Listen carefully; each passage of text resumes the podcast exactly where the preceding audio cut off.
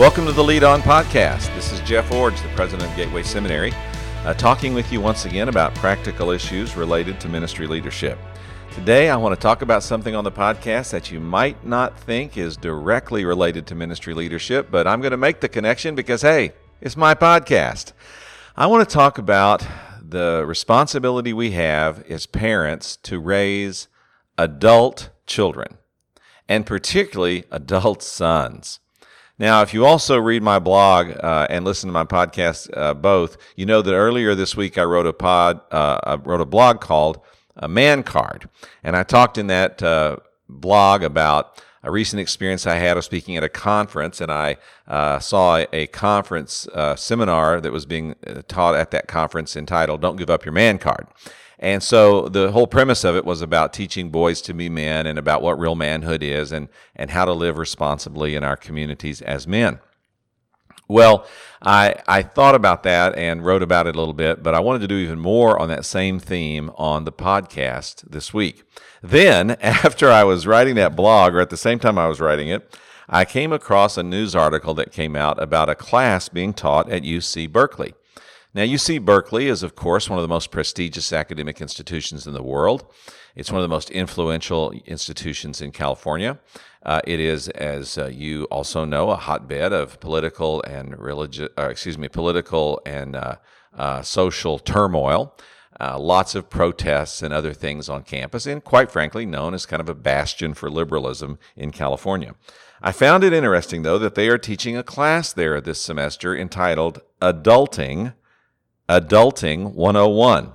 And it's uh, described as a course to teach students how to live in the real world and function as an adult. Now, this class has been very popular. The first time it was offered, they only set it up for 30 students.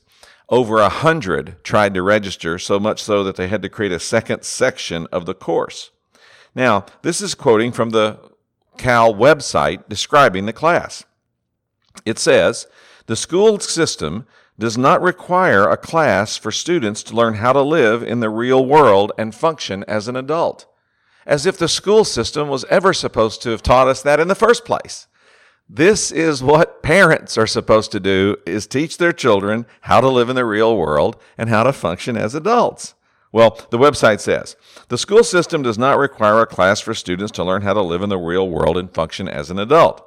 We often enter college unprepared to take care of ourselves. Well, let me go off on that sentence for just a moment. We often enter college unprepared to take care of ourselves. Again, why is that true? The school system wasn't supposed to teach a child how to take care of himself or herself. That was parents' responsibility. And then the course description goes on. The website continues.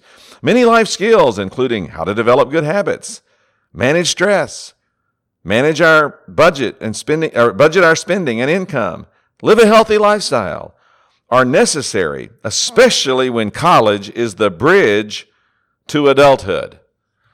This just cracks me up that they think college is the bridge to adulthood. High school is the bridge to adulthood. When you get to be 18 years old, you are legally an adult in this country and you are supposed to start acting like one. But no, most people still think that college is the bridge to adulthood, and you're not really an adult until you're about 24, maybe even 26. It's the prolonged adolescence in this culture that I'm describing for you on this podcast, that I'm speaking against, and I'm trying to challenge us to resist because this prolonging of adolescence into the mid 20s is damaging, particularly to our sons. Well, there's one more funny thing about this news article about this class, Adulting 101. Uh, well, actually, two. The first is this the class was equally divided between freshmen and seniors, which surprised me. But the professor said this the seniors are in their last year and want to learn as much as they can before going out to the real world. This is part of what's uh, what concerns me about what happens on college campuses today that they're perceived not to be the real world. Oh my goodness. College is supposed to get you ready for the real world. No, college is supposed to be the real world. And then one last thing about this news article that I found hysterically funny. The class will be graded on a pass, no pass standard. Now, note that. Not pass, fail, but pass, no pass, and certainly not a letter grade. Oh my goodness. Heaven forbid that a person be told that they had failed at something or that they made a C in a class. No, it's pass, no pass.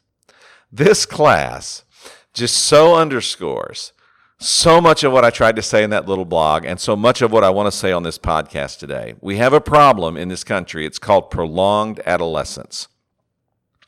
And quite frankly, it's even a problem in the Christian community because we have developed a generation of Christian parents who hover over children, protect them at all cost, and see their responsibility as keeping their children from experiencing the pain and difficulty that will help them to grow up and become the adults that they really need to be.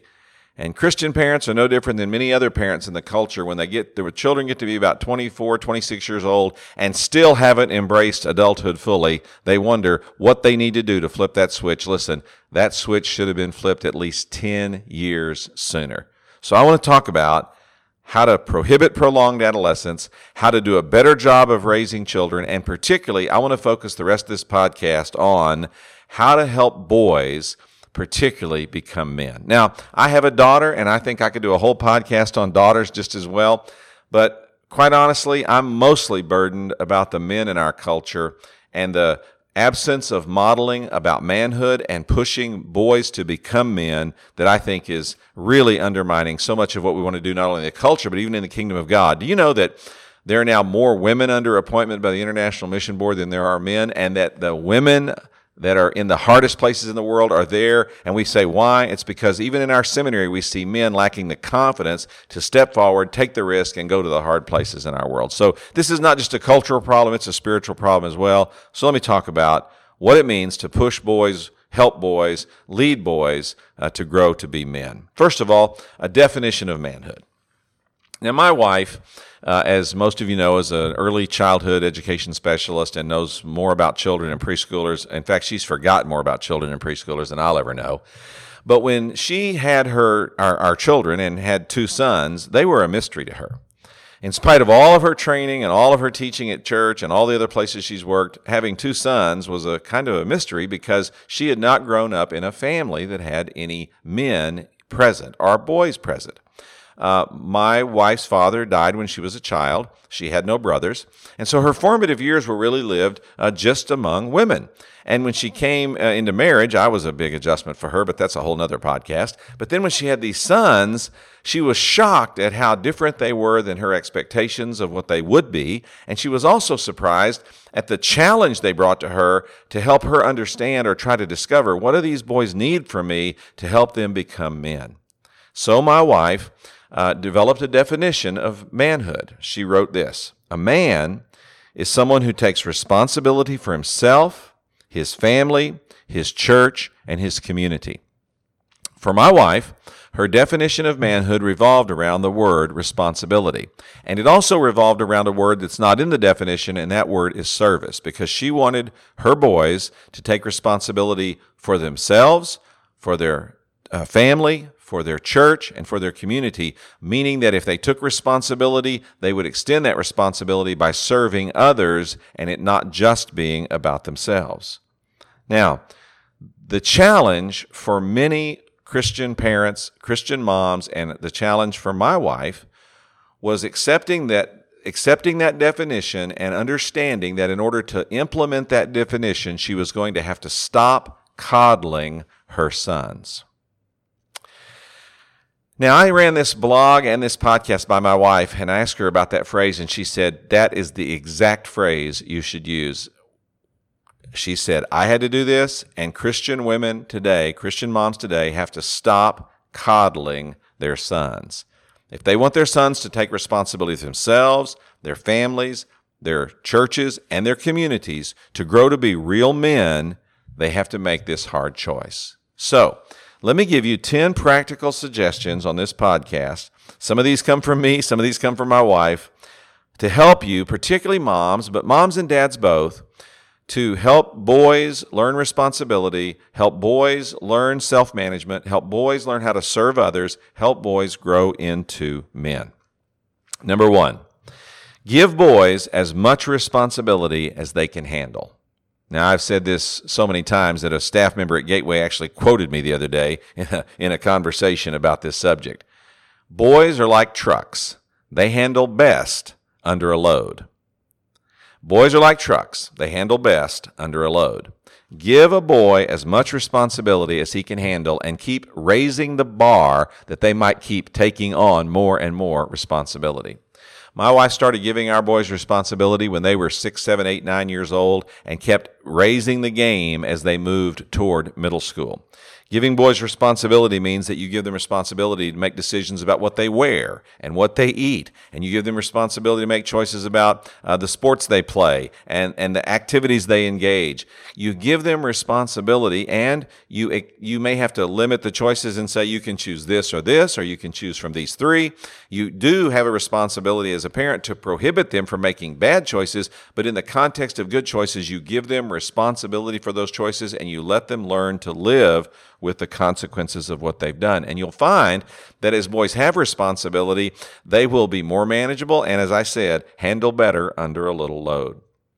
Second, teach boys to take care of themselves and allow by allowing consequences of failing to take care of themselves to fall on them. For example, teach boys how to cook. Teach boys how to wash their clothes teach boys how to manage their money. And you say, oh, I'm going to do that when they get in high school. No, no. You teach boys how to cook and wash their clothes and manage the money when they are about 10 years old. From 10 to 12, 10 to 14, those are when those skills are learned. It used to always amaze uh, my friends, uh, the, the, the friends of my sons, when they would come to our house, and my sons would say, Hey, are you hungry? Well, boys are always hungry. And my sons would go in the kitchen and whip up nachos or put together sandwiches or say, let's, you know, get, get out some fruit or something and just whack it up and hand it out. And they'd say, man, Casey, you know how to cook or Caleb, you know how to cook. And they're like, well, yeah, this isn't really cooking. This is just putting together uh, some food, you know? My boys had how to do that because their mother taught them how to do it, pushed them to do it, and in fact, encourage them to do it. Same thing on their clothes. Uh, same thing on their money uh, teaching them to manage money, set up a budget, structure their finances. We started doing that when our kids were in sixth grade. And by the time they were in middle school, they were already managing a lot of the resources they had to be responsible for. And you say, but how do you get them to really take the responsibility and care for themselves? Well, you let the consequences fall on them. If their responsibilities make their own lunch and they forget to do it and they go without a lunch the next day at school, you don't run it down to the school so my baby won't be hungry. You let the kid go hungry. It's not going to kill him. They'll remember the next day, man, I don't want to be hungry again. I got to remember to put pack my lunch. I got to remember to put my lunch in my backpack. Same thing on things like favorite clothes. My sons would say, Hey, I want to wear a certain thing. We'd say, Well, you better be sure it's in the laundry or better be sure it got washed. Or if they say, You know, why didn't this get clean? Well, because you, you didn't wash it or you didn't put it in the laundry. That's why it didn't get clean. And no bailouts. This is something that parents have a struggle with, but you teach boys to take care of themselves by t- showing them how to do things like cook and manage their clothing and take care of their money. And then when they don't, you let the consequences fall on them. Listen, if you make the lunches, but your kid is responsible to pick up that lunch from the refrigerator and put it in their backpack, and they fail to do that, don't rush that lunch down to school. let them go hungry. Next day, they'll learn. Let them take care of themselves and let the consequences fall on them. Number three, Turn off the electronics and send your boys outside to get dirty. Now, another Jeff Iorgism about raising boys is a boy can't become a man in clean clothes. Now, my wife's a, uh, how do I say this nicely? My wife's kind of a clean freak. I mean, she keeps the house clean. She's always washing the dishes and putting up the clothes and, and, you know, sweeping and mopping. And, and I love living there because, man, the place is awesome. But my wife had sons, and my sons are not neat freaks. Uh, they would go outside and play and get dirty and play sports and get grungy, and, and, and they smelled bad a lot of the time because of that. And my wife was like, oh my goodness, why are boys so messy and why are boys so dirty? And I would remind her because they're trying to turn into men. They got to test their limits, they got to try some things, they got to go some places that uh, just require them to get dirty and get smelly. Turn off the electronics and send boys outside. That means they're going to dig in the mud. That means they're going to crawl under cars and get greasy. That means they're going to play sports and get smelly. That's how boys learn to test their limits and they take on more responsibility because they've taken on more risk. Number four, Allow boys to play loud, rough, and messy. Now, one of our family's favorite stories was when my wife finally uh, learned this lesson. Now, please don't think, oh, Jeff's talking about Ann too much or she's going to be mad when she hears about it. My wife tells these same stories in her leadership conferences on parenting. So these are all things we've lived through together and we, we, we talk about. So one day, um, my son and his uh, best friend, Tyler, were out in the front yard playing basketball. They're about 11, 12 years old. They got their shirts off. They're in their shorts, and I mean, they are they are going hard at it, one on one. They're slamming into each other. They're throwing shots shots up from all over the court. Um, you know, they're rebounding, they're throwing elbows, they're screaming, they're yelling, uh, they're, and they are a sweaty mess. Okay, now I pull up in my car and I get out, and they both stop the game. Hey, how you doing, Dad? How you doing, Mr. Orange? I'm like, I'm doing great, guys. Great to see you guys, and looks like a fun game. Yeah, we're having a great time. And so they go back to the game, and I go in the house. Um, our house had kind of a split entry, so there's a stairway. As soon as you step inside, you can go up or down. I, I step inside the house, and I look up the stairs, and my wife is standing at the top of the stairs, and Ann says, I want you to go out there and I want you to tell your son that if he doesn't learn how to treat a friend, he's not going to have any friends. They're out there yelling at each other. He's slamming into him. They're, they're throwing elbows. I'm looking out the window and I'm seeing all this, and you got to put a stop to it, or he's not going to have any friends. And I thought, wow, okay. About the time Ann finished saying that, the door flies open. The boys rush in the house with their arms around each other, look up the stairs and say, Hey, mom, you got anything cold to drink? And my wife, Ann, looked down the stairs at me and just said, Boys! And just stomped down the hall and closed the bedroom door. My, son's, my, my son and his friend turned and looked at me and said, What, what, what, what just happened? And I said, Fellas, don't worry about it. Let's just get some juice. We go in the kitchen, poured up some juice. They drained it down, went back out in the yard or back out in the driveway and went back to banging each other and playing basketball. My wife and I later talked about it and she said, I don't understand boys. I don't understand why they're so loud and they're so rough and, and, and they, they just bang into each other and they say things to each other that I can't even believe. And then they come in the house with their arms around each other saying, Where's something cold to drink? I don't understand boys. I said, Ann, listen, I get it. But you got to understand that boys like to play loud and rough. And that doesn't mean they're not friends or that, they, that, that there's anything wrong. That's just the way they often play with each other. And if you're going to see these boys grow up, you got to let them learn how to deal with other men who treat them like this because that's the way it's always going to be as life unfolds for them. All right, number five. You want to help boys become men? Send them out with men to do man things. Now, what do I mean by this? Well, men uh, do things. We, we cut wood, we hunt, we fish, we go to ball games. I go to car races. I, I, do things that, that, that men just like to do. And my wife would encourage my boys, hey, you need to go with your dad. And the boys would sometimes like, well, really? I don't want to go with my dad. You're going with your dad. And yet when they went, they oftentimes uh, would come back and say something really positive about the experience or the time we spent together. And sometimes the guys would just want to go. One of the best examples of this was when we planted the church in Oregon. My oldest son was just five years old. My youngest son was just like uh, six weeks old. But my, my five year old wanted to go every Saturday night to set up. He wanted to go up there and set up the chairs, roll out the carpet. He wanted to go be a hands on participant in making church happen. Now, we didn't know it at the time, but my oldest son has always been a guy who learned best by doing. Uh, he's the guy that would that would that would that would rather figure something out than read the manual about it. We didn't know that when he was five, but we knew that he always wanted to go. Now this was a problem because setup was often late on Saturday night after his bedtime even. But we made the decision that you know uh, most times if he wants to go, he's going because he, what he really wanted to do was go be with me and with the other men who came to set up. And oftentimes he was the only boy there because it was late at night and that kind of thing. And not always. Other times, other dads brought their sons, but most of the time he was only one there. And that made him feel like I'm one of the men. And not only that, I'm part of putting a church together.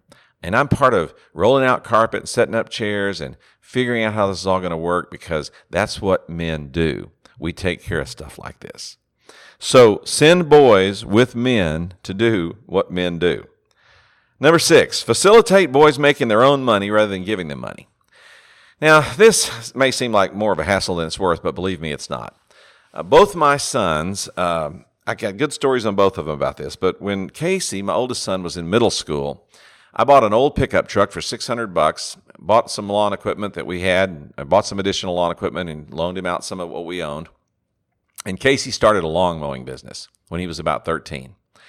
And in middle school, uh, he mowed yards every weekend and in the summer on other days as well. Now he's 13, 14. He has to be driven to all these jobs. So either my wife or I would drive him over there and I'd take a book or my wife would take some work to do and we'd sit in the truck and he would mow and trim and take care of his business and then we'd take him to the next job. And I spent uh, many a Saturday taking my son to these lawn mowing jobs. And quite honestly, sometimes I thought, man, it'd be easier just to give him the money. But it wasn't the best thing to do, to give him the money. It was part of turning a boy into a man that I sat and watched my son mow yards and drove him to the next yard and drove him to the next yard uh, so that he could learn how to make his own money and manage his own money and take responsibility for himself.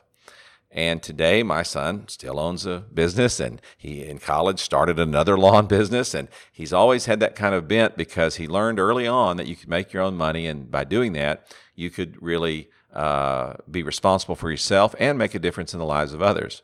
Now, my son Caleb had a little different perspective. He was in high school, he got a job. He's a pretty frugal guy. He saved all the money he made in high school from his jobs and uh, uh, and was able to do some investing and other things with that when he graduated, which was great for him. But the point of the matter is, both boys learned early on that they could make their own money, they could manage their own money, they could do things with their own money, they could even make a difference with their own money. And it would have been so much easier some days for me to just give them the money, but I was not trying to finance their future. I was trying to give them responsibility and a perspective on responsibility. And you do that by facilitating boys making their own money. And I think about even Caleb before he was uh, old enough to drive you know, he was at the seminary up in Mill Valley when we lived on campus, and we always hired extra workers in the summer for maintenance to, you know, just do the extra stuff that has to be done when school's not in session. And uh, our maintenance guys hired him to work on their crew uh, for a couple summers, and that kind of work, even before he could drive, gave him a sense of, hey, I can do this on my own, and it gave him that sense of responsibility. Well, number seven. Another way to help boys learn responsibility and grow into manhood is to let them make hard decisions. For one of my sons, it was uh, the decision of where to go to college. Uh, it was a tough one. He, Caleb, was accepted at uh, some good, uh, some really prestigious schools, and he was accepted uh, at schools closer to our home. And he was also accepted at University of Oregon. Now that's a solid school. I don't mean it's not, but it was a long way from where we lived. It wasn't a Christian school. It, it lacked some of the prestige that some of the schools did that accepted him for admission. And and yet he was riveted that God wanted him in Oregon. And he went there, and it turned out to be the greatest decision ever. Of course, he met his wife there. He got two degrees from there. He met his business partner, and the company they started originated out of that uh, relationship. And so everything from that decision on has worked out in a really positive way for him. But it was an agonizing decision. And honestly, I, I had a lot of questions about it and, and even some doubts about it. But I knew he had to make the decision because he had to live with the consequences. And Fortunately, in this case, it turned out he was right all along, but I really admired him for working through the process and making the courageous decision that he did. And then one of the hardest decisions that my oldest son ever made was when he was about uh, 12 years old. We had a dog. It was his dog. He had always wanted a dog. We got a dog. Unfortunately, uh, we got this dog from the uh, from the rescue, uh, you know, pound, and and while the dog was great in a lot of ways, it had some chronic medical issues. And we went to the vet, spent a lot of money on that. And uh, finally, the vet said one day, uh, You know, this dog has some chronic uh, medical issues that, that aren't going to be solved. And the dog is really miserable and suffering. And, and uh, honestly, the dog really needs to be put down. Now, that was a hard day. So, my son and I uh, went out, uh, went home to talk about it, and uh, we we spent some time with the dog, and we spent time talking about what that meant. And and he said, "Dad, I I, I know what needs to be done." So uh, I called and made the appointment the next day. We'd take the dog to the vet. So we took the dog down to the vet, and we got out of the car. And my son turned to me, and he's twelve, and he said, "Dad, this is my dog. I, I got this." And uh, I still brings a little tear to my eye today to tell you this. He he walked that dog into that vet's office went back in the treatment room, was back there for a little while, and then he came out alone to me and said, I'm ready to go now, Dad. And I knew that day my son took a huge stride toward manhood because he made a hard decision, took total responsibility for it, and looked me, uh, his dad, right in the eye and said, I got this. And I knew that day that I had a young son that was becoming a man eh, right in front of my eyes. Well, another step, number eight, is let boys fight their own battles. This is hard, but it's something you just have to do. You can coach your boys on how to fight their battles. You can support them while they fight them, but they got to fight their own battles. I remember one day when one of my sons had to go see a coach about an issue he was having. And we talked it through, and I felt like the coach was treating my son unfairly, but I thought my son was probably doing some things wrong too that I didn't know about. So I tried to be as objective as I could. And I told my son, I'll support you 100% until we get to school, but then I have to sit in the, in the hallway. You'll have to go into the meeting. He said, I understand that, Dad. It's my deal. So I took my son up to the school and he went in to talk with the coach. And that was a hard day for me because I had to let my son fight his own battles. I know from being a coach how many parents don't let this happen. I've had many conversations with moms and dads in Little League all the way up through Senior League coming to talk to me about how their baby was being mistreated and how their son needed to be treat, uh, handled differently and how he had special needs or special interest or needed this special attention. And what I wanted to say every time was, first of all, you don't know the whole story. And second of all, why don't you send your son to talk to me? This is an opportunity for a boy to become a man by learning to talk to someone and fight their own battles. Let your sons learn to fight their own battles. And then, A, number nine, let boys bear their own consequences. When boys do something wrong, let them bear the consequences. Man, I have story after story after story of my sons doing things that weren't right. And when they were discovered, they had to solve the problem. You often say, well, how do you discipline your sons, especially when they get to be too old to spank and too old to ground? Well, you let them handle their own consequences. You let them pay for things they break. You let them go and apologize to people they've offended. Uh, you let them take care of their own business. And you may have to drive them there and support them in doing it, but you don't bail them out. And then last, number 10. As boys get older, learn to treat them like men not like boys. And learn to treat them like men, not even like sons. We're very fortunate in our family. We have a young man named Lance. And Lance, if you're listening to the podcast, congratulations, you made the podcast. We have a young man named Lance who's been important in our family for a lot of reasons. One of the reasons that he doesn't even know is that uh, sometimes when my boys were in their 20s and my wife would say, I really need to talk to the boys about this, or I think somebody needs to talk to the boys about this, or I feel like I need to ask about this, or bring this up to my boys, I would say, Now, Ann, would you ask Lance those questions? And she knew what I meant. She'd say, No. I'd say, All right. Well, your boys are, are, are your sons, but they're also men now. They're like Lance. We don't ask him about his personal business, and we're not going to ask our sons about theirs. If they want to talk to us, they'll talk to us. Now, this is so hard. It's hard for dads, but it can be even harder for moms. Your son gets into his 20s, he's a man now. He makes his own decisions and he needs to bear his own consequences. And he doesn't need you ask him about his personal about his personal business. If he needs to talk to you about it, he will. This is hard, but it's the final big step in turning boys into men, and that is treating them like men and not like boys, especially when they get to adulthood.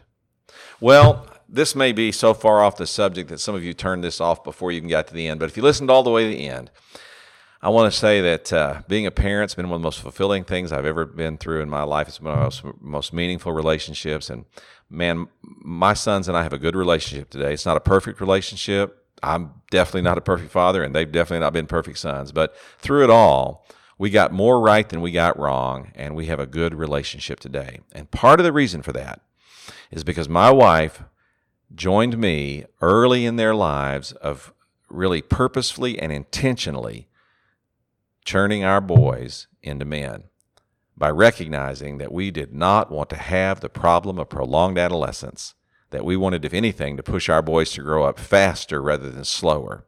And I give a lot of credit to that for my wife, and my hands have been in, in on it along the way as well. So if you're a mom or a dad of boys today, don't listen to the culture. You don't want a 24 to 26 year old boy in your family. You want a man. And in order to get there, you've got to start when they're about six, eight years old, pushing them toward independence, letting them fight their own battles, taking responsibility for their own choices, bearing their own consequences, learning responsibility, and going out of your way to teach them responsibility every way you can. And it'll be painful for them. And frankly, it'll be painful for you some days. It's hard to watch your sons become men because it's a painful process. But when they get to their 20s, you're going to be oh so glad you did because you'll have men, not boys, that you can relate to at that time.